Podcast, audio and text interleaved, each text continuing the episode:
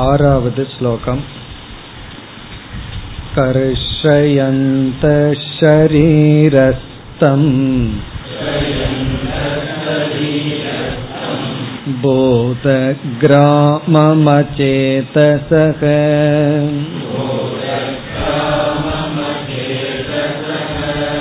मां चैवान्तः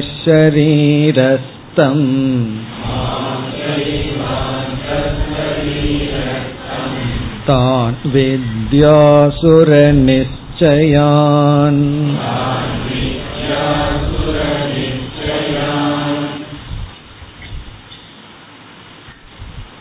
முதல் ஸ்லோகத்தில் ஆரம்பித்து இந்த ஆறாவது ஸ்லோகம் வரை நாம் ஸ்ரத்தையை பற்றிய விசாரத்தை மேற்கொண்டு ஸ்ரத்தா என்ற தலைப்பில் ஆறு கருத்துக்களை பார்த்தோம். முதலில் ஸ்ரத்தையினுடைய லட்சணத்தை பார்த்தோம். ஸ்ரத்தா என்றால் என்ன? ஸ்ரத்தையினுடைய லட்சணம் அறிவை கொடுக்கும் கருவியில் இருக்கின்ற நம்பிக்கை. இரண்டாவதாக பார்த்தது ஸ்ரத்தையே மூன்று விதம் என்று ஸ்ரத்தா பேதம் சாத்விகமான ராஜசமான தாமசமான ஸ்ரத்தை. நான்காவதாக நாம் பார்த்தது ஸ்ரத்தா ஹேது. நமக்கு வருகின்ற ஸ்ரத்தை எதிலிருந்து தோன்றுகிறது. சாத்விகமான ராஜசமான ஸ்ரத்தைகளெல்லாம் உற்பத்தி ஸ்தானம். அது நம்முடைய சம்ஸ்காரம் நம்முடைய வாசனைகள் என்று பார்த்தோம். பிறகு ஸ்ரத்தா பலம். ஒவ்வொரு ஸ்ரத்தையும் நம்மை எங்கு கொண்டு விடும்? குறிப்பாக நாம் சாத்விகமான ஸ்ரத்தையினுடைய பலனை பார்த்தோம். அது ஞானத்துக்கு உதவி செய்யும். பிறகு மனதிற்கு ஒரு தைரியத்தை கொடுக்கும் தியாகத்துக்கு மூலம் என்றெல்லாம் பார்த்தோம். ஐந்தாவதாக ஸ்ரத்தையினுடைய அறிகுறி அல்லது அடையாளம். நாம் எப்படிப்பட்ட ஸ்ரத்தையில் இருக்கின்றோங்கிறதை எப்படி கண்டுகொள்ளுதல்? அதைத்தான் கடைசி இரண்டு ஸ்லோகங்களில் பார்த்தோம். அதாவது நாம் பூஜையை இங்கு உதாரணமாக எடுத்துக்கொண்டு யாரை வழிபடுகின்றோம் எப்படி வழிபடுகின்றோம் எதற்காக வழிபடுகின்றோம் என்பதையெல்லாம் கவனிக்கும் பொழுது நம்முடைய ஸ்ரத்தையினுடைய தரத்தை தெரிந்து கொள்ளலாம். இப்ப இறுதியாக ஸ்ரத்தா உபாயம். சாத்விகமான ஸ்ரத்தையை அடைய உபாயம் என்ன? அதற்கு நாம் பார்த்த பதில் சத்துவமான குணத்தை அடைதல் தான் உபாயம். சாத்விகமான மனதை அடைந்தால் அந்த சாத்விகமான மனதிலிருந்து வருவது சாத்விகமான ஸ்ரத்தை. பிறகு மேலும் சில உபாயத்தை பார்த்தோம். சேவை நமக்கு ஸ்ரத்தையை கொடுக்கும். ஞானமும் ஸ்ரத்தையும் ஒன்றுக்கொன்று உதவி செய்யும். சாஸ்திரத்தினுடைய பெருமையை உணர உணர அறிவு வர வர அந்த சாஸ்திரத்தில் ஸ்ரத்தை வரும். சாஸ்திரத்தில் ஸ்ரத்தை வர வர சாஸ்திரத்தை நாம் படிப்போம். இப்போ ஒருவரிடம் பழகுகின்றோம்னா அவரிடம் அன்பு இருந்தா தான் அவரிடம் நெருங்க முடியும். அவரிடம் நெருங்கி பழகினாதான் அவரை தெரிய தெரிய அவர் மீது அன்பு வரும். பிறகு என்ன நடக்கின்றது என்றால் அன்பு அறிவை வளர்க்கின்றது அறிவு அன்பை வளர்க்கின்றது. அதே போல்தான் ஸ்ரத்தையினுடைய விஷயத்தில் இக்கருத்துக்களை எல்லாம் இந்த ஆறு ஸ்லோகங்களில் நாம் பார்த்தோம் இனி மேற்கொண்டு ஏழாவது ஸ்லோகத்திற்கு செல்லலாம் ஆகாரஸ்துவபி சர்வஸ்ய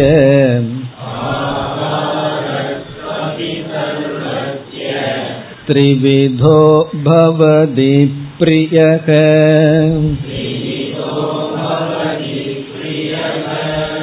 यज्ञस्तपस्तथा दानम् तेषां वेतमिमं शृणु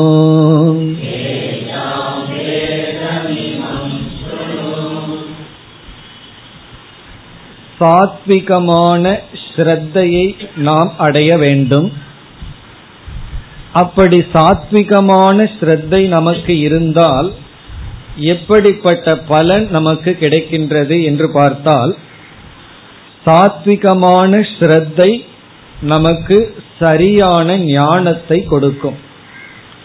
சமயக் ஞானம் சரியான அறிவு நமக்கு கிடைக்கும். சத்துவ குணத்திலிருந்து பெறப்படுகின்ற அறிவு தான் சரியான அறிவா இருக்கும்.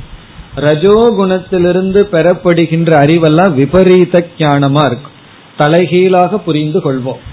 அப்போ ஒரு சூழ்நிலையை ஒரு தத்துவத்தை சரியா புரிந்து கொள்ள வேண்டும். சரியான ஞானம் வேண்டும் என்றால் நம்முடைய ஸ்ரத்தை சாத்விகமான ஸ்ரத்தையாக இருக்க வேண்டும். சாத்விகமான ஸ்ரத்தை இருந்தா சரியான பிரமாணத்தை நம்ம நம்பி சரியான அறிவு அடைவோம். சரியான அறிவினுடைய பலன் என்ன என்றால் சரியான அறிவு சரியான ஆட்டிடியூட் பாவனையை நமக்கு கொடுக்கும். நாலேஜ் வந்து பாவனை சரியான ஆட்டிடியூட நமக்கு கொடுக்கும். இப்ப வந்து நல்ல மனதை உடையவரை நம்ம சரியா புரிந்து கொண்டா அவரிடத்துல சரியான பாவனை இருக்கும் நம்ம ஏமாற்றுகின்றவர் அவர் ஏமாற்றார்னு புரிஞ்சிட்டோம்னா அதுவும் சரியான பாவனை இருக்கு. அவரை நம்பி ஒரு காரியத்தில் ஈடுபட மாட்டோம் விலகி வருவோம். அப்ப சரியான அறிவு சரியான ஆட்டிடியூட கொடுக்கும். நாலேஜ் ஆட்டிடியூட் அறிவிலிருந்து பாவனை. பிறகு பாவனையிலிருந்து என்ன பலன் அப்படின்னு சொன்னா சரியான ஆட்டிடியூடு வந்து சரியான செயலில் நம்மை ஈடுபடுத்தும். நமக்கு இருக்கிற நம்மிடம் இருந்து வருகின்ற செயல் எல்லாம் பாவனையினுடைய அடிப்படையில் ஆட்டிடியூடினுடைய அடிப்படையில். பிறகு அந்த செயல் என்ன கொடுக்கும்னா ஒவ்வொரு செயலும் அதனுடைய விளைவு கர்மம் கர்ம பலனை நமக்கு கொடுக்கும். இப்ப நம்ம என்ன பண்ணுவோம்? அந்த கர்ம பலனை அனுபவிப்போம். இப்ப நம்முடைய வாழ்க்கையே செயல் செய்யும் பொழுது கர்த்தா செயலினுடைய விளைவை அனுபவிக்கும் பொழுது போக்தா. ஒரு செயல் செய்யறோம் அதனுடைய விளைவை அனுபவிக்கின்றோம். இப்படித்தான் வாழ்ந்து கொண்டு இருக்கின்றோம். இப்ப இந்த வாழ்க்கையினுடைய தரத்தை யாரு நிர்ணயம் செய்தார்கள் அப்படின்னு சொன்னா சாத்விகமான ஸ்ரத்தை. சாத்விகமான ஸ்ரத்தை சரியான அறிவை கொடுத்து அறிவு சரியான ஆட்டிடியூடு பாவனையை கொடுத்து பாவனை சரியான செயலை கொடுத்து சரியான செயல் அதனுடைய விளைவு கருமத்தினுடைய பலனை கொடுக்க அந்த பலனை நாம் அனுபவித்து வருகின்றோம். இப்ப நம்ம சுற்றி ஒரு உலகத்தை நம்ம உருவாக்கி இருக்கின்றோம். அது யார் உருவாக்கியதுன்னா நாம் தான் உருவாக்கியது. ஒருவர் சொல்றார் என்னை எல்லாருமே நிந்திக்கின்றார்கள். என்னிடம் வருபவர்கள் யாருமே நல்லவர்கள் அல்ல. என்னை சுற்றி இருப்பவர்கள் எல்லாம் மோசமானவர்கள். ஒருவர் சொன்னா அதனுடைய அர்த்தம் என்னன்னு தெரியுமோ? அவர் அப்படிப்பட்ட உலகத்தை அவர் தான் கிரியேட் பண்ணியிருக்க இவர் நினைச்சா இதற்கு மேல தன்னை சுற்றி இருக்கிறவர்களை நல்லவரா மாத்த முடியும். அப்ப இந்த உலகம் எப்படி நம்மிடத்தில் வருகிறதுனா நாம அதை உருவாக்கி இருக்கின்றோம். அதுதான் நம்முடைய ஜீவிதம் வாழ்க்கையாக இருக்கின்றது இதற்கெல்லாம் காரணம் என்ன அப்படின்னா ஸ்ரத்தா சாத்விகமான ஸ்ரத்தை. இனி அடுத்த கேள்வி இந்த சாத்விகமான ஸ்ரத்தை எப்படி வருகின்றது? அதுக்கு நம்ம பதில் பார்த்தோம். சாத்விகமான மனம் சத்துவ குணம். சத்துவ குணத்தை நம்ம அடைஞ்சோம்னா நமக்கு சத்துவ ஸ்ரத்தை கிடைக்கின்றது. ஆகவே இப்பொழுது நம்முடைய கோல் என்ன? நம்முடைய லட்சியம் என்னன்னா சாத்விகமான மனதை அடைதல். சத்துவ குணம் ரஜோகுணம் தமோகுணம்னு நமக்கு மூன்று குணங்கள் இருக்கின்றது அதை பற்றியெல்லாம் நம்ம பதினான்காவது அத்தியாயத்துல பார்த்திருக்கோம். அந்த மூன்று குணத்துல நம்ம சத்துவ பிரதானமான குணத்தில் இருக்க வேண்டும். இப்ப நம்முடைய லட்சியம் வந்து சத்துவ குணத்துக்கு நம்மை உயர்த்துதல். சமோ குணத்தினுடைய பிடியில் இருந்தோம்னா ரஜோகுணத்தின் துணை கொண்டு தமோ குணத்தை விட்டு ரஜோகுணத்துல பிடியில் இருந்தோம்னா சத்துவத்தை பிடித்து ரஜஸிலிருந்து வென்று நாம சத்துவ குணத்தை உடையவர்களாக மாற வேண்டும். அது நமக்கு தெரிஞ்சாச்சு. இனி அடுத்த கேள்வி எப்படி சத்துவ குணத்தை அடைதல் என்பது அடுத்த கேள்வியாக வருகின்றது. அதற்காகத்தான் இனி வருகின்ற ஸ்லோகங்கள் பகவான் பதில் கூறுகின்றார். இப்ப இனிமேல் பகவான் என்ன செய்கின்றார்? இந்த ஏழாவது ஸ்லோகத்தில் நான்கு தலைப்புகளை எடுத்துக் கொள்கின்றார். எடுத்துக்கொண்டு அதில் சத்துவம் ரஜஸ் தமஸ் என்று பிரிக்கின்றார்.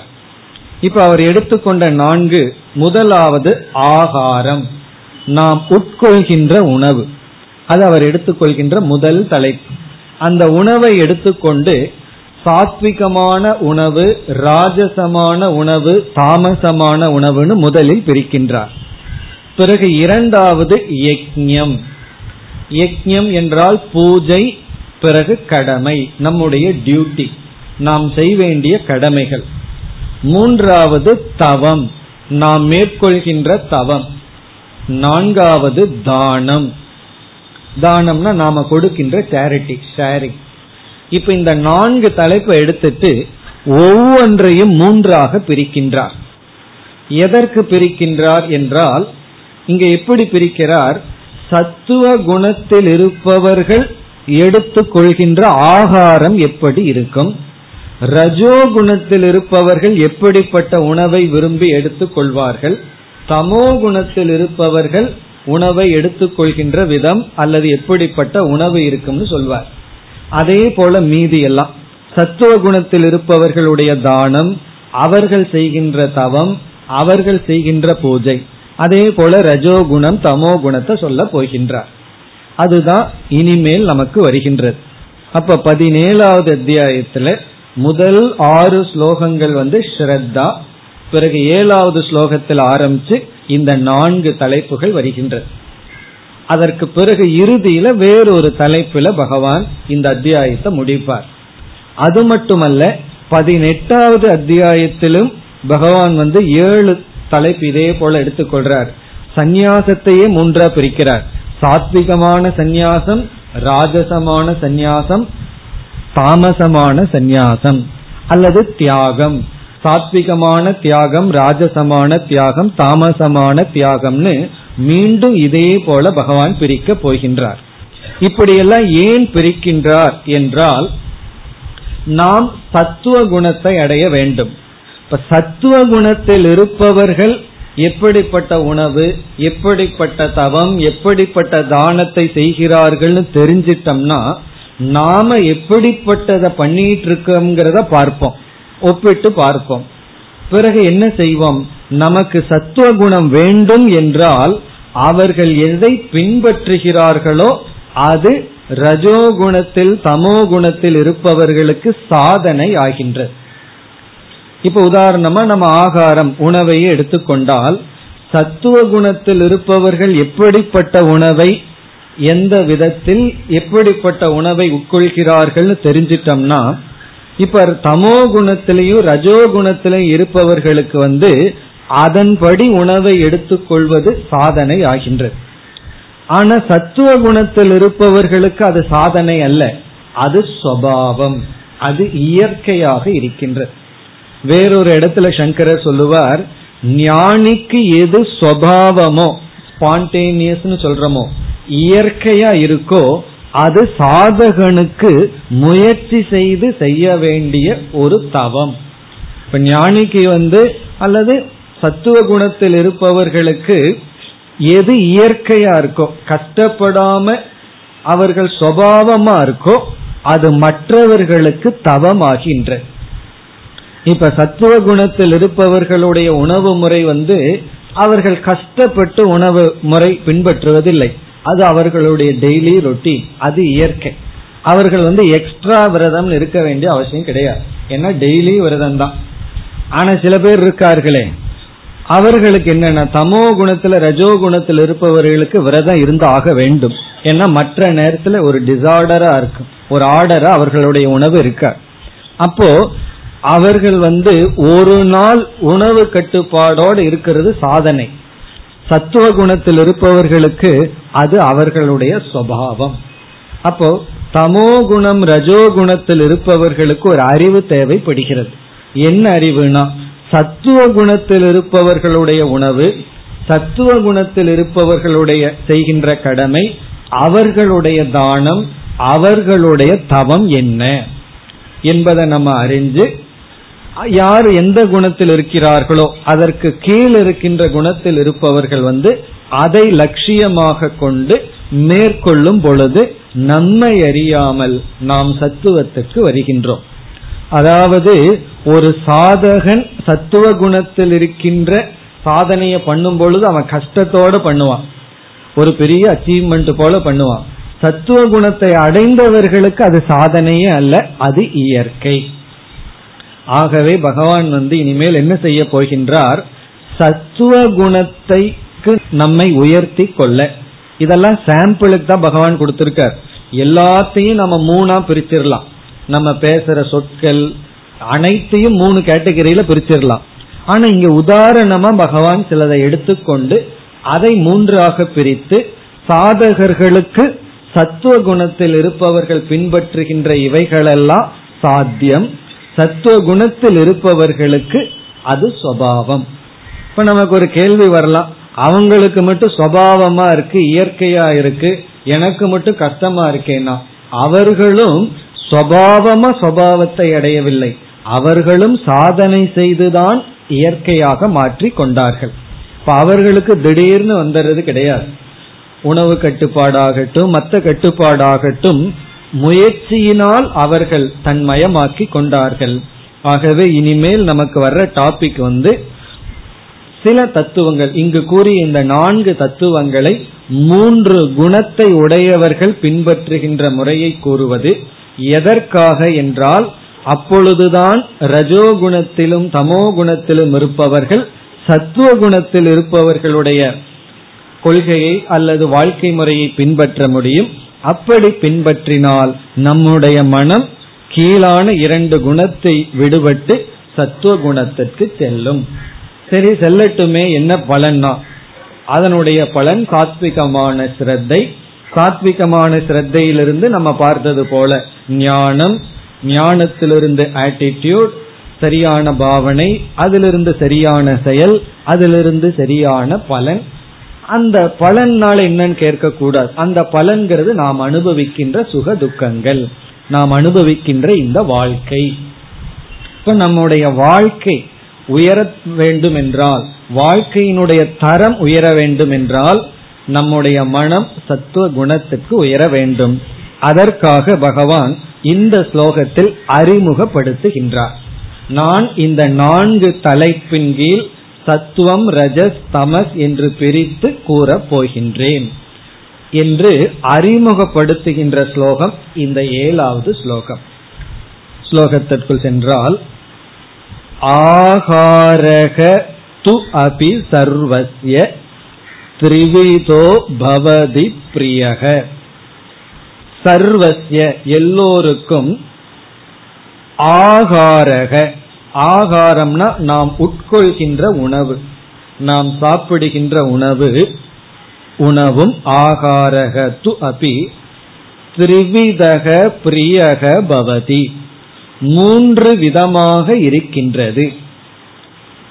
ஃபுட்டு வந்து அதாவது உணவு வந்து மூன்று விதமான உணவு. பிரியகன நாம் விரும்புவது நாம் விரும்புகின்ற உணவை மூன்று விதமாக இருக்கின்றது. பிரியகன விரும்புகின்ற பிரியக ஆகாரக. நாம் பிரியமாக விரும்புகின்ற ஆகாரம் மூன்றாக பிரிக்கப்படுகின்றது. பிரியமான ஆகாரம். அனைவராலும் உட்கொள்கின்ற ஆகாரம் விரும்பி உட்கொள்கின்ற உணவு திரிவிதக பவதி. மூன்று விதமாக இருக்கின்றது. அது எந்த அடிப்படையில் பகவான் சொல்லவில்லை. அதை நம்ம புரிஞ்சுக்கணும். சாத்விகம் ராஜசம் தாமசம் என்ற அடிப்படையில் மூன்றாக இருக்கின்றது. அது மட்டுமல்ல இது வந்து முதல் வரியில ஆகாரத்தை அறிமுகப்படுத்துகிறார். இரண்டாவது வரியில் யஜக தபக ததா தானம். யஜக இங்க யஜக என்றால் இறை வழிபாடு அத்துடன் நம்முடைய கடமைகள் நம்முடைய டியூட்டி அதுவே ஒரு இறை இறை வழிபாடு தான். பிறகு தபக நாம் செய்கின்ற தவங்கள் ததா அதுபோல தானம். நாம் செய்கின்ற தானம். இந்த மூணையும் சேர்த்திட்டார் இரண்டாவது வரியில். இப்ப முதல் வரியில ஒன்று ஆகாரம் இரண்டு யஜ்யம் மூன்றாவது தவம் நான்காவது தானம். தேஷாம் பேதமிமம் ஸ்ருணு. தேஷாம்னா இவைகளினுடைய பேதம் வேற்றுமையை இமம் இந்த வேற்றுமையை ஸ்ருணு நீ கேட்பாயாக. இப்ப அர்ஜுனனை பார்த்து சொல்ற நீ கேட்பாயாக. இந்த மூன்றினுடைய வேற்றுமையை கேட்பாயாக. முதல் வரியில ஆகாரம் இந்த நான்கினுடைய வேற்றுமையை கேட்பாயாக. எதற்கு என்றால் சாத்விகமான மனதை உடையவர்கள் செய்கின்ற இந்த நான்கு என்னன்னு நம்ம பார்த்துட்டோம்னா பிறகு பகவான் சொல்ல போற ராஜசமான தாமசமானவர்கள் எப்படி இதையெல்லாம் செய்வார்கள்னு சொல்வார். அப்ப நமக்கு ஒரு பிக்சர் கிடைச்சிடும் அதற்கப்புறம் பார்க்கணும் நாம இதுல எங்க இருக்கோம்? ஆகாரத்துல எங்க இருக்கோம்? சாத்விகமான ஆகாரத்தில் இருக்கிறோமா? தாமசத்தில் இருக்கிறோமா? ராஜசத்தில் இருக்கிறோமா? அதை பார்க்கணும். அதே போல யஜ்யம் தானம் தபம் நாம் செய்கின்ற தானம் எல்லாம் எந்த லெவல் இருக்கு? அதெல்லாம் பார்த்து பிறகு சாத்விகமான தானம் யஜ்யம் தவம் ஆகாரம் அதற்கு செல்ல வேண்டும். அப்படி செல்லும் பொழுது அது கடினமாகத்தான் இருக்கு. சென்று விட்டால் அது இயற்கையாக மாறிவிடும். இப்ப மன்னித்தல் அப்படிங்கிறது சத்துவ குணத்தில் இருப்பவர்களுக்கு இயற்கை. அவங்க தப்பு பண்ணிட்டு இருக்கும் போதே இவர்கள் மன்னித்து விடுவார்கள். ஆனால் மற்ற குணத்தில் இருப்பவர்களுக்கு மன்னித்தல்ங்கிறது ஒரு பெயின் மிக மிக கடினமானது. அதே போல மற்றதெல்லாம். இப்ப நம்ம ஒருத்தர்கிட்ட பணம் கடன் வாங்கியிருக்கோம். சத்துவ குணத்தில் இருப்பவர்களுக்கு திருப்பி கொடுக்கிறதுங்கிறது ஒரு கடமை. அதுல பெருமையை நினைக்க மாட்டார்கள். மற்ற குணத்தில் இருப்பவர்கள் கடனை திருப்பி கொடுத்தா ரொம்ப பெருமைப்பட்டு கொள்வார்கள். நான் கடனை திருப்பி கொடுத்துட்டேன்னு சொல்லி. காரணம் என்ன? அது அவர்களுடைய குணம். அப்படி எல்லா விஷயத்திலும் மற்ற குணத்தில் இருப்பவர்களுக்கு கடினம் சத்துவ குணத்தில் இருப்பவர்களுடைய சுவாவம். இப்ப இந்த ஸ்லோகத்துல பகவான் நான்கு தலைப்பு அறிமுகப்படுத்தி விட்டார் இனி அடுத்த வருகின்ற மூன்று ஸ்லோகங்களில் ஆகாரத்தை பற்றி கூறுகின்றார். உணவை பற்றி கூறுகின்றார். சத்துவ குணத்தில் இருப்பவர்கள் விரும்புகின்ற உணவு என்ன என்பது எட்டாவது ஸ்லோகம். பிறகு ஒன்பதாவது ஸ்லோகத்தில் ரஜோகுணம் பத்தாவது ஸ்லோகத்தில் தமோ குணம் இப்பொழுது எட்டாவது ஸ்லோகத்திற்கு செல்வோம் ஆயு சத்வபலாரோக்ய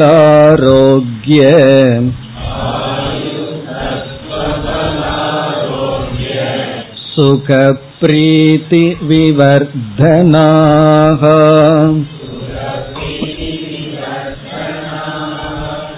रस्या स्निग्धा स्थिरा हृद्याः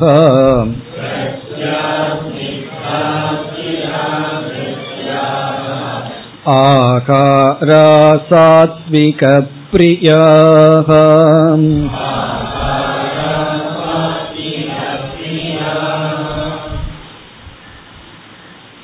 இந்த ஸ்லோகத்தினுடைய கடைசி பகுதியை பார்த்தால் ஆகாராக சாத்விக பிரியாக முதல் பகுதிகளில் பகவான் வந்து ஒரு லிஸ்ட கொடுக்கிறார் இப்படிப்பட்ட உணவை சத்துவ குணத்தில் இருப்பவர்கள் விரும்பி எடுத்துக் கொள்வார்கள். சத்துவ குணத்தில் இருப்பவர்கள் விரும்புகின்ற ஆகாராக உணவுகள் இவ்விதத்தில் இருக்கும் என்று முதல் பகுதிகளில் கூறுகின்றார். சாத்விக பிரியாக ஆகாதாக சத்துவ குணத்தில் இருக்கின்றவர்கள் விரும்புகின்ற ஆகாரங்கள் இப்படிப்பட்டவைகள். அது எப்படிப்பட்டவைகள்? என்று முதல் பகுதியில் பகவான் கூறுகின்றார். அதாவது சத்துவ குணத்துக்கு வந்தவர்கள் இந்த விதமான உணவைத்தான் விரும்பி ஏற்கொள்வார்கள். இப்படி அவர்களுடைய உணவு முறை அவர்கள் உட்கொள்கின்ற உணவு இவ்விதத்தில் இருக்கும். அப்ப நமக்கு சத்துவ குணம் வேண்டும் என்றால் இப்படிப்பட்ட உணவை எடுத்துக்கொள்ள வேண்டும். உணவில் நமக்கு இருக்க வேண்டிய நியமங்கள். இது நமக்கு சொல்வதற்கு ரொம்ப சுலபம். கேட்கறதற்கு அதை விட சுலபம். ஆனா பிளேட்ல உட்காரும் போதுதான் கஷ்டம். காரணம் என்னன்னா ஜிதே ரசே ஜிதம் சர்வம் அப்படின்னு சமஸ்கிருதத்திலயும் ஸ்லோகம் இருக்கு. தமிழ்லயும் இருக்கு. நாவடங்க நாளும் அடங்கும்னு சொல்லுவார்கள். ஜிதே ரசே அப்படின்னா இந்த நாக்கு அடங்கிடுதுன்னா மற்ற புலன்கள் எல்லாம் அடங்கி விடுமா? அப்படி இந்த நாக்கு அடக்குவதுங்கிறது மிக மிக கடினம். அவ்வளவு சுலபம் அல்ல சாந்தோக்கிய உபனிஷத்தில் நாம் உட்கொள்கின்ற உணவு மூன்றாக பிரிக்கப்படுகின்றது. ஒன்று ஸ்தூலம் இனி ஒன்று சூக்ஷ்மம் இனி ஒன்று அதிசூக்மம் என்று பிரிக்கப்படுகிறது. ஸ்தூலம் அப்படின்னு சொன்னா மிக மிக கிராஸ் போர்ஷன் நாம சாப்பிட்ற உணவினுடைய ஸ்தூலமான பகுதி அது வந்து வெளித்தள்ளப்படுகின்றது. பிறகு சூக்ஷ்மமான அம்சமானது நம்முடைய உடலாக ஸ்தூல உடலாக மாறி விடுகின்றது அதாவது பிளட் பிளஷ் போன் அப்படி மாறி விடுகின்றது பிறகு அதிசூக்ஷ்மம் நம்முடைய மனதாக மாறுகின்றது நம்முடைய மனதை அது மாற்றுகின்றது மனதுக்கு உணவாகின்றது இப்ப ஸ்தூலம்ங்கிறது வந்து அது வந்து வேஸ்ட் ஆயிருது சூக்மம்ங்கிறது நம்முடைய உடலை நிர்ணயிக்கின்றது பிறகு நம்முடைய மனதை நிர்ணயிப்பது வந்து அதிசூக்மமான பகுதி அது உணவுல இருப்பது. காரணம் நம்முடைய ஸ்தூல சரீரமும் ஒரு மேட்டர் ஜடமான ஆன ஒரு பொருள். நாம உட்கொள்கின்ற உணவு மேட்டர் அதுவும் ஜடமான பொருள். இப்ப ஜடமான பொருள் ஜடமான உணவு உடலை வந்து அது இன்ஃபுளுயன்ஸ் பண்ணும். அதுக்கு சம்பந்தம் இருக்கு. அதே போல நம்முடைய மனதும் ஜடம்னு சாஸ்திரம் கூறுகிறது. அது சூக்மமான பஞ்சபூதத்தில் உருவாக்கப்பட்டது. ஆகவே ஜடமான மனதும் உணவினுடைய சூக்மமான அம்சம் உணவும் ஜடமானது.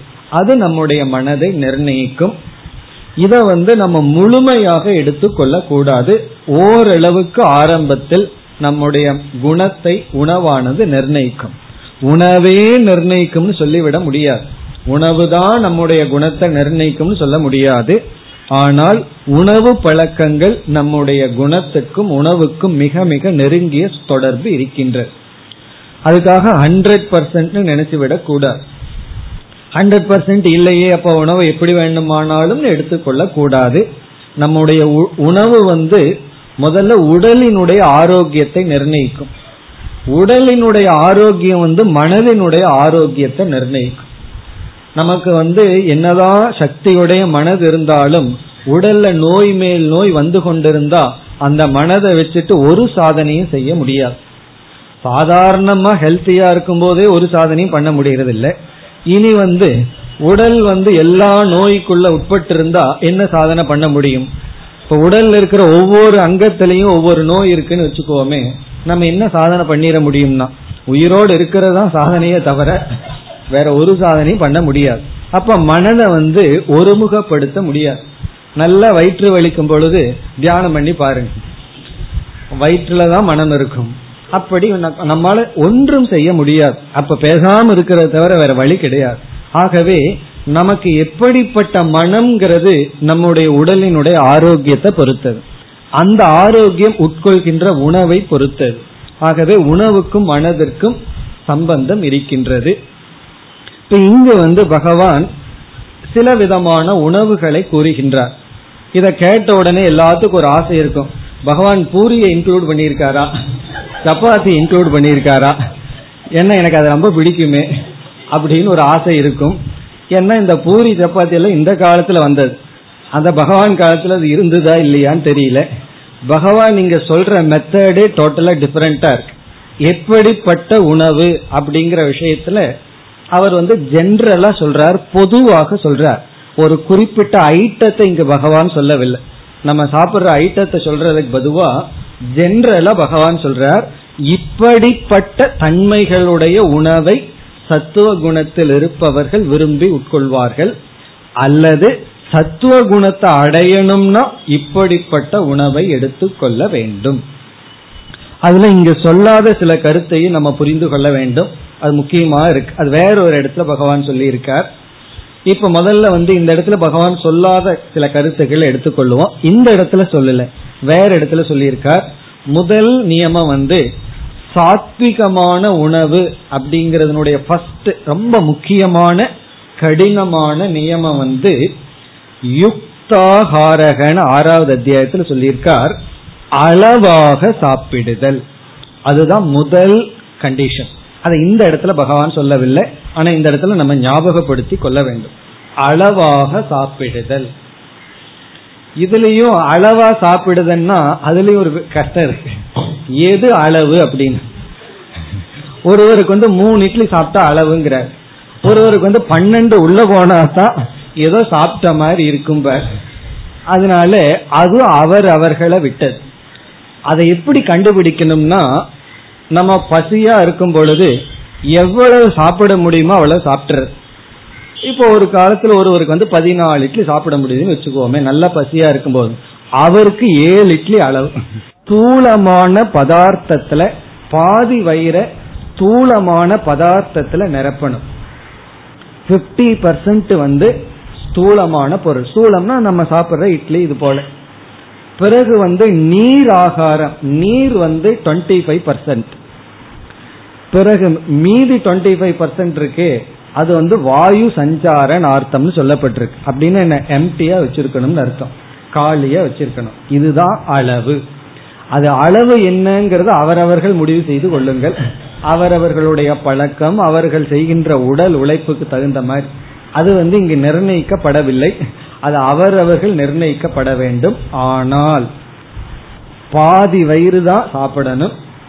அது சாப்பிடலாம். சாப்பாடு சரியா இல்லைன்னா பாதி வயிறு சாப்பிடுவோம். நல்லா இருக்கும் பொழுது பாதி வயிறு சாப்பிட்டு வர்றது கடினம் தான் அதனாலதான் முதலே எச்சரிக்கை கொடுத்துட்டா கடினம்னு சொல்லி.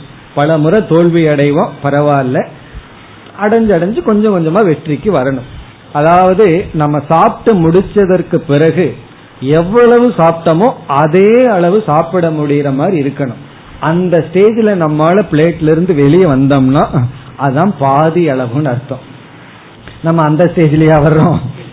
அதாவது முழு வயிறு சாப்பிட்டாலும் பரவாயில்ல. சில பேர் தொண்டை வரைக்கும் சாப்பிட்டேன்னு சொல்லுவாங்க வயிறுக்கு மேல ஹண்ட்ரட் அண்ட் டுவெண்ட்டி பர்சன்ட் சாப்பிட்டுருவாங்க பிறகு வந்து குழி தோண்டி போட்டா மண்ணு மேல இருக்கும். தண்ணியை ஊத்துனா செட் ஆகும் தெரியுமோ? அதே போல காஃபியை ஊத்தி செட் பண்ணிடுறது. உள்ள கொஞ்சம் தள்ளி வச்சிருது காஃபி எதற்குனா நீ இவ்வளவு சாப்பிட்டே எதற்கு காஃபி நான் உள்ள போய் கொஞ்சம் செட் ஆகட்டும் அப்படின்னு. இப்ப இவ்வளவு தூரம் சாப்பிட்டு கொண்டு இருப்பார்கள். பிறகு இனி ஒரு அடையாளம் என்னன்னா சாப்பிட்றதுக்கு முன்னாடி நமக்கு பசியில கஷ்டப்பட்டுட்டு இருப்போம். பொதுவா சாப்பிட்டதுக்கு அப்புறம் ஓவர்லோடுல கஷ்டப்படுவோம். ஆனா எப்படி இருக்கணும்னா அந்த துயர நீங்கிற அளவு தான் சாப்பிடணுமா? அதுதான் பாதி அளவு.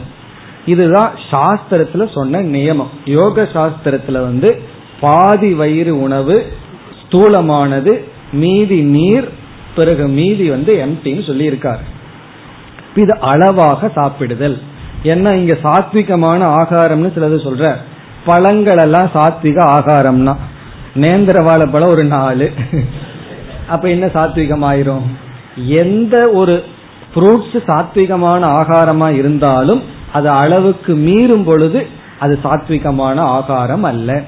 ஆகவே எது சாத்விகமான ஆகாரம்ங்கிறதுல வந்து அளவாக உட்கொள்வதுதான் ஹையஸ்ட் பாயிண்ட் அதனாலதான் ஞானிக்கு வந்து உணவு நியமங்கள் இல்லைன்னு சொல்லப்படுது.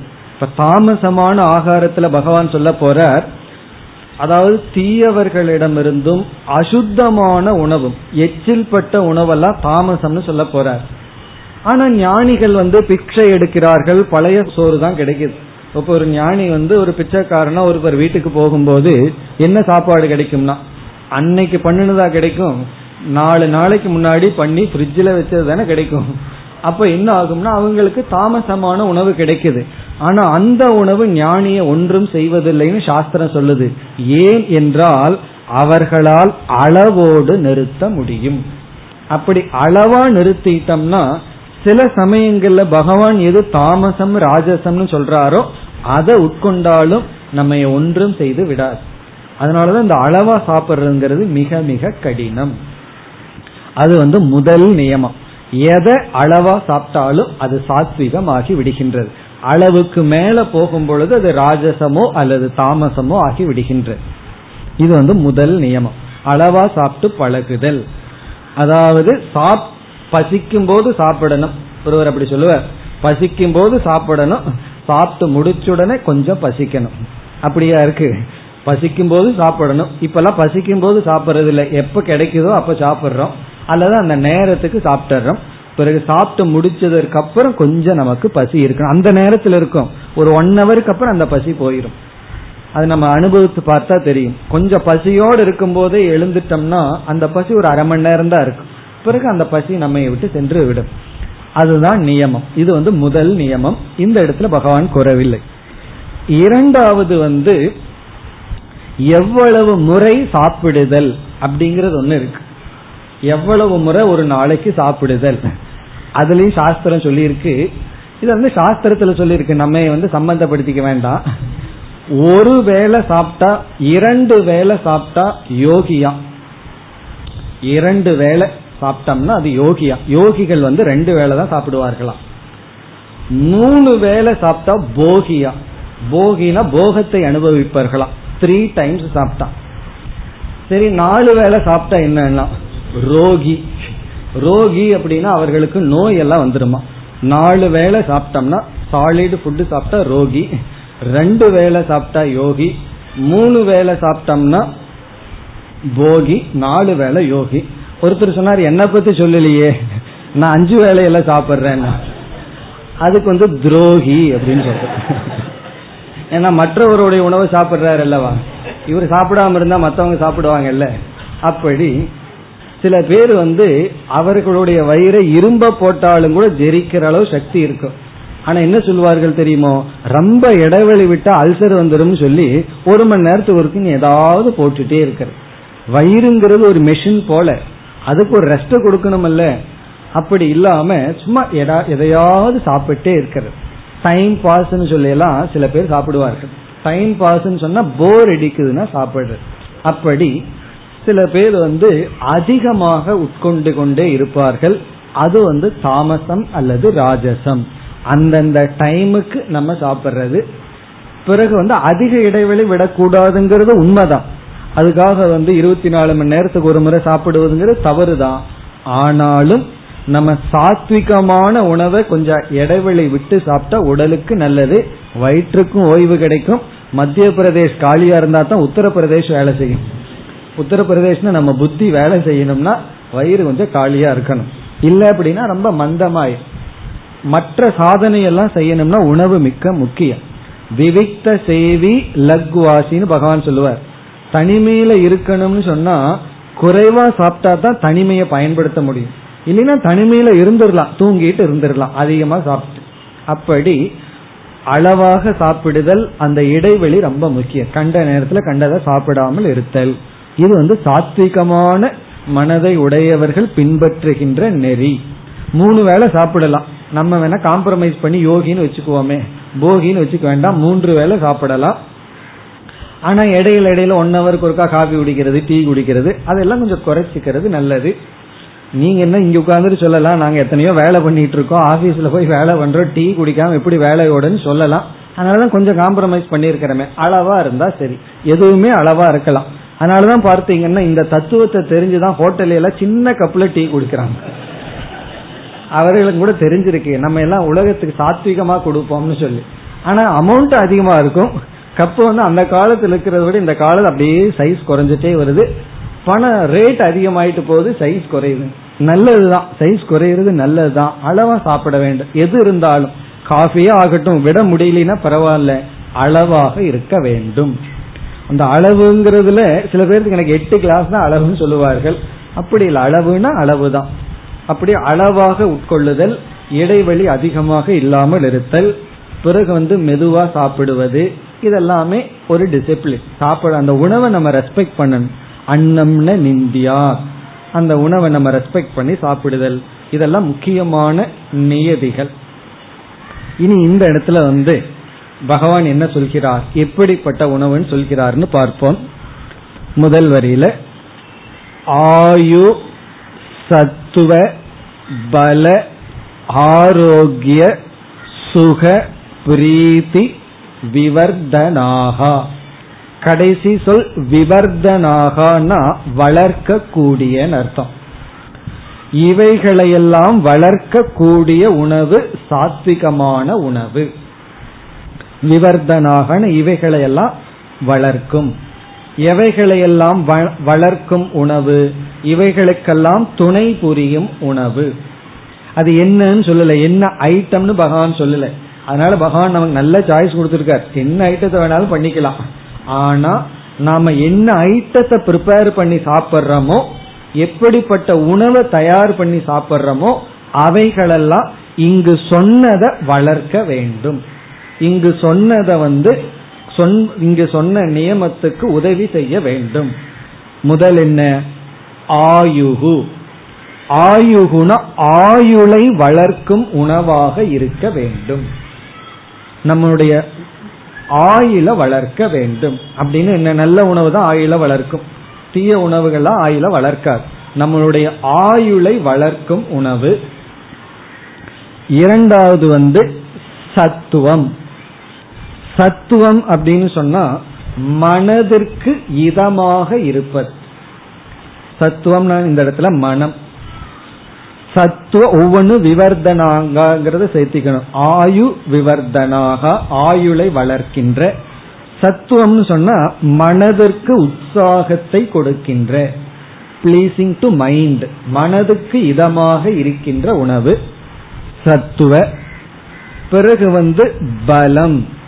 பலம்னா உடலுக்கு பலத்தை கொடுக்கின்ற. ஸ்ட்ரென்த் உடலுக்கு பலத்தை கொடுக்கின்ற உணவு. பல ஆரோக்கிய உடலுக்கு ஆரோக்கியத்தை கொடுக்கின்ற உணவு. இப்ப ஆரோக்கியம்ங்கிற இடத்துல இப்ப சில பொருள்கள் எல்லாம் இருக்கு. அதுல வந்து சக்தியை கொடுக்கறது மட்டும் இல்லாம சில நோய்களை நீக்கிறதுக்கான சக்தியும் சில உணவுல இருக்கு. அது வந்து உடலுக்கு வர்ற நோய்களை எல்லாம் நீக்குவதுதான் ஆரோக்கியம் சொல்லப்படுகிறது.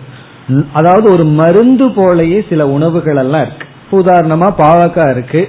அந்த பாவக்காய் வந்து அது ஒரு மருந்து மெடிசன் வேல்யூ இருக்கு நியூட்ரிஷியஸ் வேல்யூ இருக்கு. அதுல மெடிசன் வேல்யூ என்னன்னா உடலுக்கு வந்து எத்தனை நல்லதை கொடுக்கும். அதனால அதெல்லாம் அந்த மாதிரி உணவெல்லாம் ஆரோக்கியம். ஆரோக்கியம்னா நோயை தடுக்கும் உணவு. சில உணவுகள் எல்லாம் நோயை வந்து தடுக்கிறதுக்கு உதவி செய்யும். பலம் அப்படின்னு சொன்னா உடலுக்கு சக்தியை கொடுக்கும். உடலுக்கு சக்தியை கொடுக்கிற உணவு உடலுக்கு வர்ற நோயை தடுக்கின்ற சில பொருள்கள் எல்லாம் இருக்கு வெஜிடபிள்ஸ் எல்லாம் இருக்கு. பிறகு சத்துவம்னா மனதிற்கு இதமா இருப்பது பொதுவாக ஆயுளை வளர்க்கின்ற உணவு. பிறகு அடுத்தது வந்து சுக.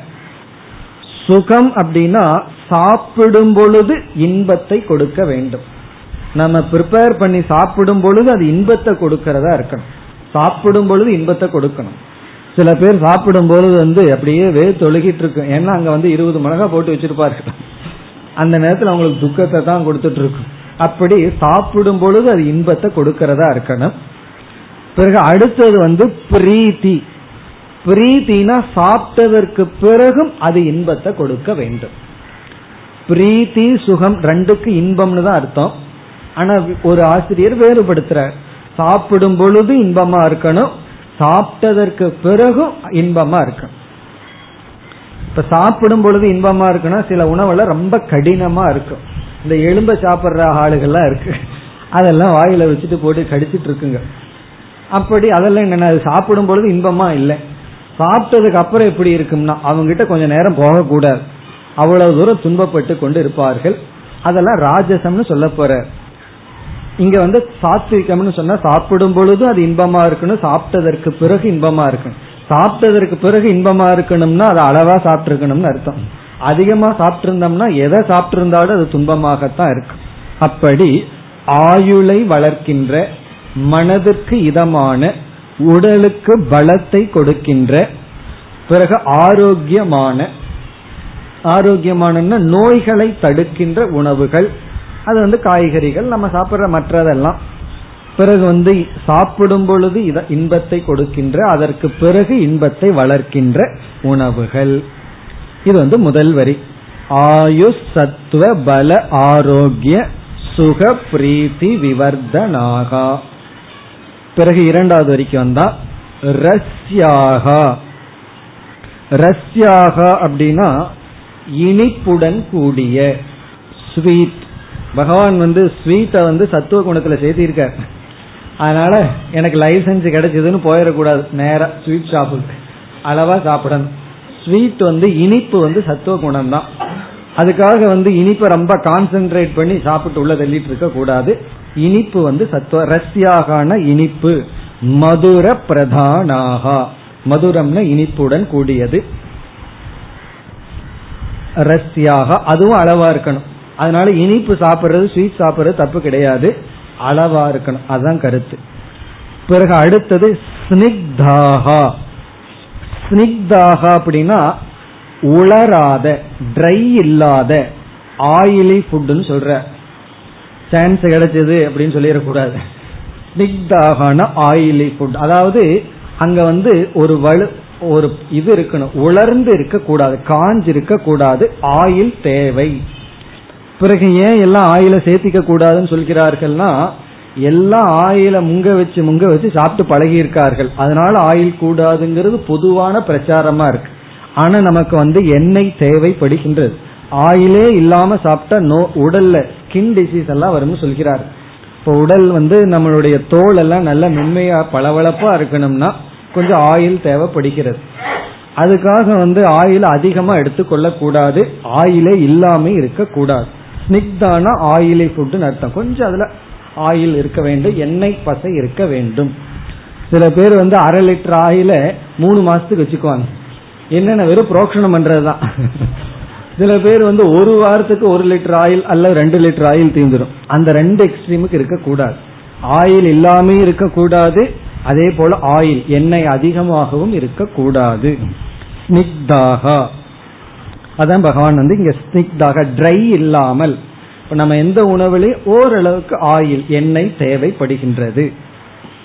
பிறகு ஸ்திராகா ஸ்திராகாங்கிறதுக்கு ரெண்டு பொருள். ஒன்று வந்து பலத்தை கொடுக்கின்றதுங்கிறது ஒரு பொருள். அதாவது அந்த சக்தி இருக்க வேண்டும். நம்ம சாப்பிட்ற உணவு வந்து சக்தியை கொடுக்க வேண்டும் பலத்தை கொடுக்க வேண்டும். எப்பொழுது பார்த்தாலும் உளுந்து வடை சாப்பிட்றது கடல மாவுல பண்றது சாப்பிட்றது இதையே பண்ணிட்டு இருந்தோம்னு வச்சுக்கோமே. பிறகு அதனால என்ன பிரயோஜனம்னா சக்தியே இருக்காது. சாப்பிட்ற ஸ்டஃப் உள்ள போகுது ஆனா சக்தி இல்லை. இங்க ஸ்திராகான சக்தி உடைய எல்லா ஊட்டச்சத்துக்களும் சேர்ந்த. என்ன சொல்கிறார்கள்? நம்முடைய சவுத் இந்தியன் ஃபுட் இருக்கே அதான் பெஸ்டா அதுலதான் எல்லா விதமான சக்தியும் வர்ற மாதிரி காம்பினேஷனா நமக்கு இருக்கான் நார்த் இந்தியால பாத்தீங்கன்னா இந்த ரொட்டி ரொட்டின்னு ஒரே கோதுமை தான். பிறகு வந்து அங்க ஒரு பெரிய கத்திரிக்காய் ஒன்று இருக்கும். இங்க பூசணிக்காய் போல அங்க ஒரு கத்திரிக்காய் இருக்கும் பெருசா. அப்ப வந்து அங்க பொட்டேட்டோ இருக்கு. அதுதான் அவர்களுக்கு காய்கறிகள். பட் நம்ம சவுத் இந்தியன் ஃபுட் இருக்கே அது எல்லாமே கலந்து இருக்கு இப்ப எல்லா விதமான ஊட்டச்சத்துக்களும் கலர்ந்தது அது வந்து ஸ்திராகா. இனி ஒன்று வந்து வயிற்றுக்குள்ள போன கொஞ்ச நேரம் வயிற்றுல இருந்து அது இருக்கணும். சிலதெல்லாம் சாப்பிட்டோம்னா உடனடியே எக்ஸாஸ்ட் ஆயிடும். இப்ப அவள் சாப்பிட்றோம் கொஞ்ச நேரத்துல இல்லாம போயிடும். அதனாலதான் உடனே போய் மறுபடியும் காஃபியோ ஏதோ தேவைப்படுது. இப்ப ரொம்ப லைட்டா சாப்பிட்டு போனா உடனடியா பசி வந்துடும் அப்படி இல்லாம ஸ்திராகான இந்த வெஜிடபிள் எல்லாம் இருக்கு அது கொஞ்ச நேரம் வயிற்றுல தங்கும். அப்படி வயிற்றில் கொஞ்ச நேரம் தங்குகின்ற உணவை எடுத்து கொள்ளுதல். ரொம்ப பேர்த்துக்கு வந்து வெயிட்ட குறைக்கணுங்கிற ஆசை. அது இருக்கா? ஒரு இன்ஸ்டிடியூஷன் அங்க போய் நீங்க மெம்பரா ஜாயின் பண்ணிட்டா ஒரு கிலோ நமக்கு குறைச்சா அவங்களுக்கு ஐநூறு ரூபாயோ ஆயிரம் ரூபாயோ கொடுக்கணும். அது அவங்களுடைய அச்சீவ்மெண்ட் நமக்கு ஒரு கிலோ குறைக்கிறது. காரணம் என்னன்னா அவ்வளவு கடினம். பொதுவா வந்து ஒரு வெயிட்டை ஏத்துறதுதான் கடினம்னு சொல்லணும். ஏன்னா கஷ்டப்பட்டு சாப்பிடணும் அல்ல இது என்றாதுன்னா குறைக்கிறது தான் கஷ்டமா இருக்கு. உள்ள போறது ரொம்ப சுலபமா இருக்கு. ஏன் வெயிட் அதிகமாகுதுன்னு சொன்னா இந்த ரகசியம் தெரியல. அதாவது வெறும் ரைஸ் உணவு இந்த அரிசி இதையே சாப்பிட்டுறோம். சாதத்தையே அதிகமா சாப்பிட்டுறோம். கொஞ்ச நேரத்துல பசி வந்துருது. அதனால மறுபடியும் சாப்பிட்றோம். இப்ப கொஞ்ச நேரம் பசி தெரியாம இருக்கணும்னா காய்கறிகளை அதிகமா சாப்பிட்டோம்னா இங்க சொன்னது போல ஸ்திராகா. வயிற்றுல ரொம்ப நேரம் தங்கும். நமக்கு பசி தெரியாது. அதே போல உணவுக்கு தேவையான சக்தியும் கிடைச்சிடும் அப்படி வெயிட்ட குறைக்கணும்னா சாப்பாட்டை குறைக்கணும். சாப்பாட்டை குறைக்கணும்னா பசிய குறைக்கணும். பசி தெரியாம இருக்கணும்னா காய்கறிகள் அதிகமா சாப்பிட்டு சீக்கிர ஜீரணிக்க கூடியதை வந்து நம்ம வந்து அதிகமா சாப்பிடக்கூடாது. இந்த ராகி எல்லாம் உள்ள போட்டோம்னா கொஞ்ச நேரம் தங்கும். வெறும் ரைஸையே உள்ள தள்ளும் பொழுதுதான் சீக்கிரம் பசிச்சிருது அதிகமா சாப்பிடுகிறார்கள் வெயிட் ஏறிட்டே போகுது. இங்க ஸ்திராகனா வயிற்றுல தங்குகின்ற உணவு. பிறகு ஹிருத்யாகா. ஹிருத்யாகா அப்படின்னா பார்க்கிறதுக்கு சுவை இது எல்லாம் நல்லா இருக்கணும். நம்ம வந்து ஒரு உணவை சர்வ் பண்ணோம்னா பாக்குறதுக்கும் கொஞ்சம் டீசெண்டா இருக்கணும். அந்த மாதிரி சாப்பாடா இருக்கணும். பாக்குறதுக்கு கொஞ்சம் நல்லா இருக்கணும். பிறகு வந்து ஸ்மெல் நல்லா இருக்கணும். பேட் ஸ்மெல் வரக்கூடாது. அதற்கு பிறகு வந்து சுவை. சுவையான உணவு சத்துவ குணம்ங்கிற. சில பேர்த்துக்கு சுட்டு போட்டாலும் சுவையா பண்ண தெரியாது. அதெல்லாம் அவரவர்களுடைய பிராரப்தம். வீட்டில் இருக்கிறவர்களுடைய பிராரப்தம். என்னன்னா அது அப்படித்தான். அவ்வளவுதான் இந்த ஜென்மத்துல நமக்கு கிடைச்ச சாப்பாடுன்னு சொல்லி. அதனாலதான் அடிக்கடி ஹோட்டலுக்கு போயிட்டு வந்தாரு. கொஞ்சம் டேஸ்டா பண்ணி பழகணும். இதுக்கு ஏதோ கைராசினாலும் சொல்கிறார்கள். எனக்கு தெரியாது. நான் சொல்றத கேட்டதை சொல்றேன் அவ்வளவுதான். இது கைராசி இருந்தா தான் நல்லா வரும்னு. சில பேர் ஏதோ சார பாம்புன்னு ஒண்ணு இருக்கான். அத போய் நீவுனா நல்லா சமைக்க வருமா? இப்படி எல்லாம் சொல்லுவார். ஒருவர் வந்து தன்னுடைய மனைவி பாம்பை போய் பிடிச்சி நீவுன்னு சொல்லி அந்தம்மா நான் பாம்பை தொட மாட்டேன்னு சொல்லி பெரிய ரகலையே நடந்திருக்கு. அப்படி இது கைராசியோ கால் ராசியோ அல்லது வந்து பிராரப்த கர்மமோ சுவையாக சமைச்சு பழக வேண்டும். அத பகவான் சத்துவ குணம்னு சொல்ற ஏன்னா சாப்பிடும் பொழுது சந்தோஷமா சாப்பிடணும். இது ரொம்ப டேஸ்டா இருக்குன்னு சாப்பிட்டா தான் மனசுக்கு ஹிருத்தியாக ஹிருதயத்தில் ஒரு மகிழ்ச்சி கிடைக்கும். அப்ப யாருக்கு எது சுவையோ ஒவ்வொருவருக்கும் டேஸ்ட் கான்செப்ட் மாறும். இருந்தாலும் யாருக்கு எது சுவையோ அதை வந்து மற்றவர்கள் மற்றவனே இந்த மனைவி தான் அதை கண்டுபிடிச்சு கண்டுபிடிச்சு அவர்களுக்கு கொடுக்கணும். அது ரொம்ப முக்கியம். இல்லைன்னா கிடைக்கலன்னா அவராவது ஒன்னு ரெண்டு ஐட்டத்தை அவருக்கு சுவையா செஞ்சுக்கிறதுக்கு பழகிக்கணும். இல்லைன்னா பக்கத்தில் இருக்கிற ஹோட்டலினுடைய அட்ரஸ் தெரிஞ்சுக்கணும். ஏதோ விதத்துல சுவையா சாப்பிடணுங்கிறது சாத்விக் ஃபுட் நமக்கு வந்து சுவையான உணவை சாப்பிட்டோம்ங்கிற மன திருப்தி அதுவும் நமக்கு தேவை. இல்லை அப்படின்னா ஏதோ கடனுக்குன்னு உள்ள தள்ளுவோம். விரும்பி சாப்பிட மாட்டோம். மனசுல விரும்பி சாப்பிட்டோம்னாவே அது நல்லா ஜீரணிக்கும். சைக்கலாஜிக்கலா அது ட்ரூ தான் உண்மைதான். சந்தோஷமா விரும்பி இதை நான் விரும்பி சாப்பிட்றேன்னு சாப்பிடும் பொழுதே அது ஜீரணிக்கும். ஏதோ தலையெழுத்து உள்ள கொட்டணும்னு தள்ளணும் அப்படின்னு சொன்னோம்னா அது நமக்கு ஜீர்ணிக்கிறதே ஒழுங்கா ஜீர்ணிக்காது. அப்படி கொஞ்சம் டேஸ்டா சமையல் பண்ண தெரிஞ்சுக்கணும். At least one or two item ஆகுது பிறகு வந்து டேஸ்டா சாப்பிட்டு பழகணும். அதைத்தான் பகவான் இங்கு ஹிருத்யாகான்னு சொல்ற ஹிருத்யாகான ஹிருதயத்துக்கு மனதிற்கு இன்பத்தை மகிழ்ச்சியை சந்தோஷத்தை தருகின்ற உணவு. இதெல்லாம் என்னன்னா இப்படிப்பட்ட உணவு சாத்விகா பிரியாகா சத்துவ குணத்தில் கேட்பவர்கள் விரும்புகின்ற ஆகாரங்கள். எதுனா இங்கு கூறியது. ரஸ்யா ஸ்னிக்தா ஸ்திரா ஹிருத்யாகா. அதாவது நம்ம உணவை பார்க்கும் பொழுது நம்ம ஓரளவு தான் நம்ம சாப்பிட முடியும். நம்மனால எவ்வளவு சாப்பிட முடியும்னு பார்க்கணும். அதுல பார்த்து ஒரு எயிட்டி பர்சன்ட் வந்து இவைகளெல்லாம் இருக்கிற மாதிரி இருக்கணும். அதாவது ஆயில வறுக்கிற மாதிரி உடலுக்கு சக்தியை கொடுக்கற மாதிரி பிறகு வந்து அந்த உணவு வந்து நோயை நீக்கிற மாதிரி மெடிசன் வேல்யூ இருக்கிற உணவுகள் பிறகு சாப்பிடும் பொழுதும் சாப்பிட்டதுக்கு அப்புறம் இன்பமா இருக்கணும்.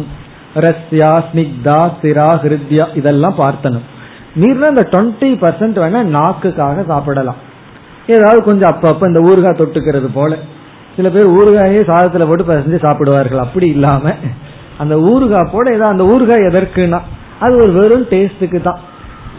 சில பேர் தயிர் இருக்கே அது புளிச்சு தான் அவர்களுக்கு தயிர் பண்ண தெரியும். புளிக்காத தயிர் பண்றதுங்கிறது ஒரு பெரிய அச்சீவ்மெண்ட் காரணம் என்ன அப்படின்னா அது பழக்கம் இல்லை. அப்போ அந்த தயிர் எல்லாம் இருக்கே அதை புளிக்காம இருக்கிறது சாத்விகமான உணவு. சில பேருக்கு வந்து அது புளிக்கல அப்படின்னா டேஸ்ட் இல்லையேனா. அதுக்கு தான் பகவான் ஊறுகாயை கண்டுபிடிச்சு வச்சிருக்காரு. அப்ப அந்த ஊறுகாயெல்லாம் குறைவா சாப்பிடுறது. அதெல்லாம் வெறும் நாக்குக்காக. ஏன்னா வெறும் தயிர் மோர்ல சுவை இல்லையேன்னா. புளிச்சுட்டா ஒரு சுவை இருக்குன்னு அவர்கள் சொல்கிறார்கள். புளிக்கலைன்னா சுவை இல்லையேன்னா. அதுக்கு கொஞ்சம் இந்த சிப்ஸ் இதெல்லாம் என்னன்னா கொஞ்சம் உள்ள தள்ளுறதுக்காக அதை நம்ம கால்குலேட் பண்ணி சாப்பிடணும். நம்ம சாப்பிடுற உணவுல ஒரு பகுதி ஒரு டென் பர்சன்ட் அல்லது டுவெண்ட்டி பர்சன்ட் அது வெறும் நாக்குக்காக இருந்தா அது வந்து அந்த ஹிருத்தியாகங்கிற லிஸ்ட்ல வந்துடும் என்ன பகவான் சொல்லியிருக்காருல்ல சுவையான உணவை சாப்பிடணும்னு சொல்லி. இப்ப சுவையான உணவுல வந்து நியூட்ரிஷியஸ் வேல்யூ இல்லைன்னா பரவாயில்ல. ஆனா அளவா இருக்கணும். வெறும் சுவையே ஹண்ட்ரட் பர்சன்ட் சாப்பிட்டு விட கூடாது. இப்ப இதெல்லாம் இங்க பகவான் கொடுக்கிற ஒரு கைட்லைன் பிறகு எல்லாத்தோட முக்கியம் என்ன? நம்ம முதல் பார்த்த நியதி. அது வந்து அளவாக சாப்பிடுதல். மிக மிக கடினம். கொஞ்சம் கொஞ்சமா முயற்சி பண்ணி அளவாக சாப்பிட வேண்டும். பிறகு குறித்த நேரத்துல சாப்பிடுதல் பிறகு வந்து அந்த உணவு வந்து எப்படி இருக்கணுங்கிற இன்னும் தெளிவு எப்பொழுது ஆகும்னா அடுத்த ரெண்ட பார்க்கும் பொழுது ஆகும். அதாவது ராஜசம் என்ன தாமசம் என்னன்னு பார்க்கும் பொழுது எதையெல்லாம் தவிர்க்கணும்னு நமக்கு தெரியும். இனி நம்ம அடுத்தது வந்து ராஜசமான உணவுக்கு செல்லலாம். எது ராஜசமான உணவு? ரஜோகுணத்தில் இருப்பவர்கள் எதை விரும்புவார்கள்? ஒன்பதாவது ஸ்லோகம். கட் ह्रस्वं ललवणात्युष्ण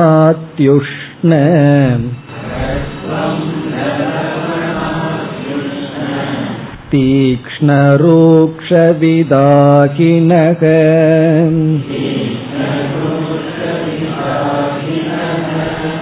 आकारा राजसस्येष्टाः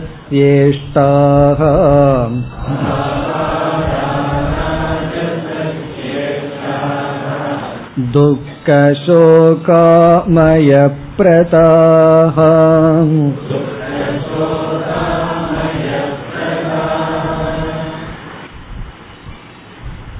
ராஜசமான அல்லது ரஜோகுணத்தில் இருப்பவர்கள் எப்படிப்பட்ட உணவை விரும்பி எப்படிப்பட்ட உணவை உட்கொண்டு இருப்பார்கள் இதுல வந்து அதிகமாக எதை எடுத்துக்கொண்டாலும் அது ரஜோகுணம்.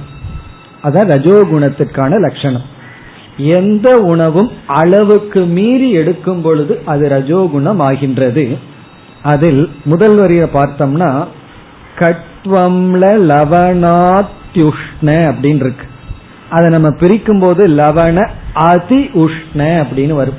அங்க அதி அப்படிங்கிற சொல் மறைந்திருக்கின்றது. அந்த அதி அப்படிங்கறத எல்லா இடத்துலையும் போடணும். அதி அப்படின்னா அளவுக்கு மீறிய அர்த்தம். அளவுக்கு மீறிய முன் சொன்ன சுவையுடைய உணவுகள். ஒவ்வொன்னா பார்ப்போம். முதல் சொல் வந்து கடு. கடு அப்படின்னா கசப்பு. அளவுக்கு மீறிய கசப்பை உட்கொள்ளுதல். கசப்பான உணவு அளவுக்கு மீறிய கடு.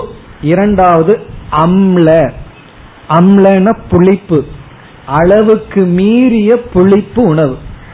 ஒரு குழம்புக்கு பேரே புளிக்குழம்புன்னு இருக்கு. அது ரஜோகுணம்னு அர்த்தம்.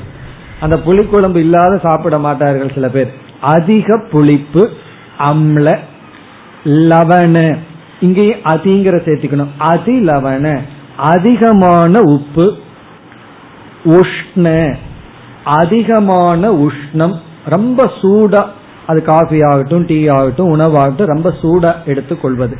அதிகமான உஷ்ணம் தீக்ஷ்ண தீக்ஷ்ண அப்படின்னா காரம் மிளகாய்.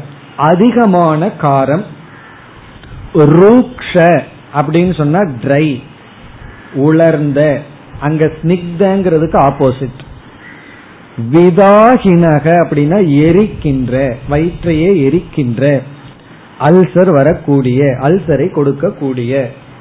இதெல்லாம் ராஜச உண ஆகாராக ராஜசஸ்ய இஷ்டாகா. ரஜோகுணத்தில் இருப்பவர்கள் விரும்புவார்கள். பிறகு இதனுடைய விளைவை கடைசியில சொல்றார். அது துக்கம் சோகம் நோய் அதெல்லாம் தான் விளைவுன்னு சொல்கின்றார். அடுத்த வகுப்பில் தொடரலாம்.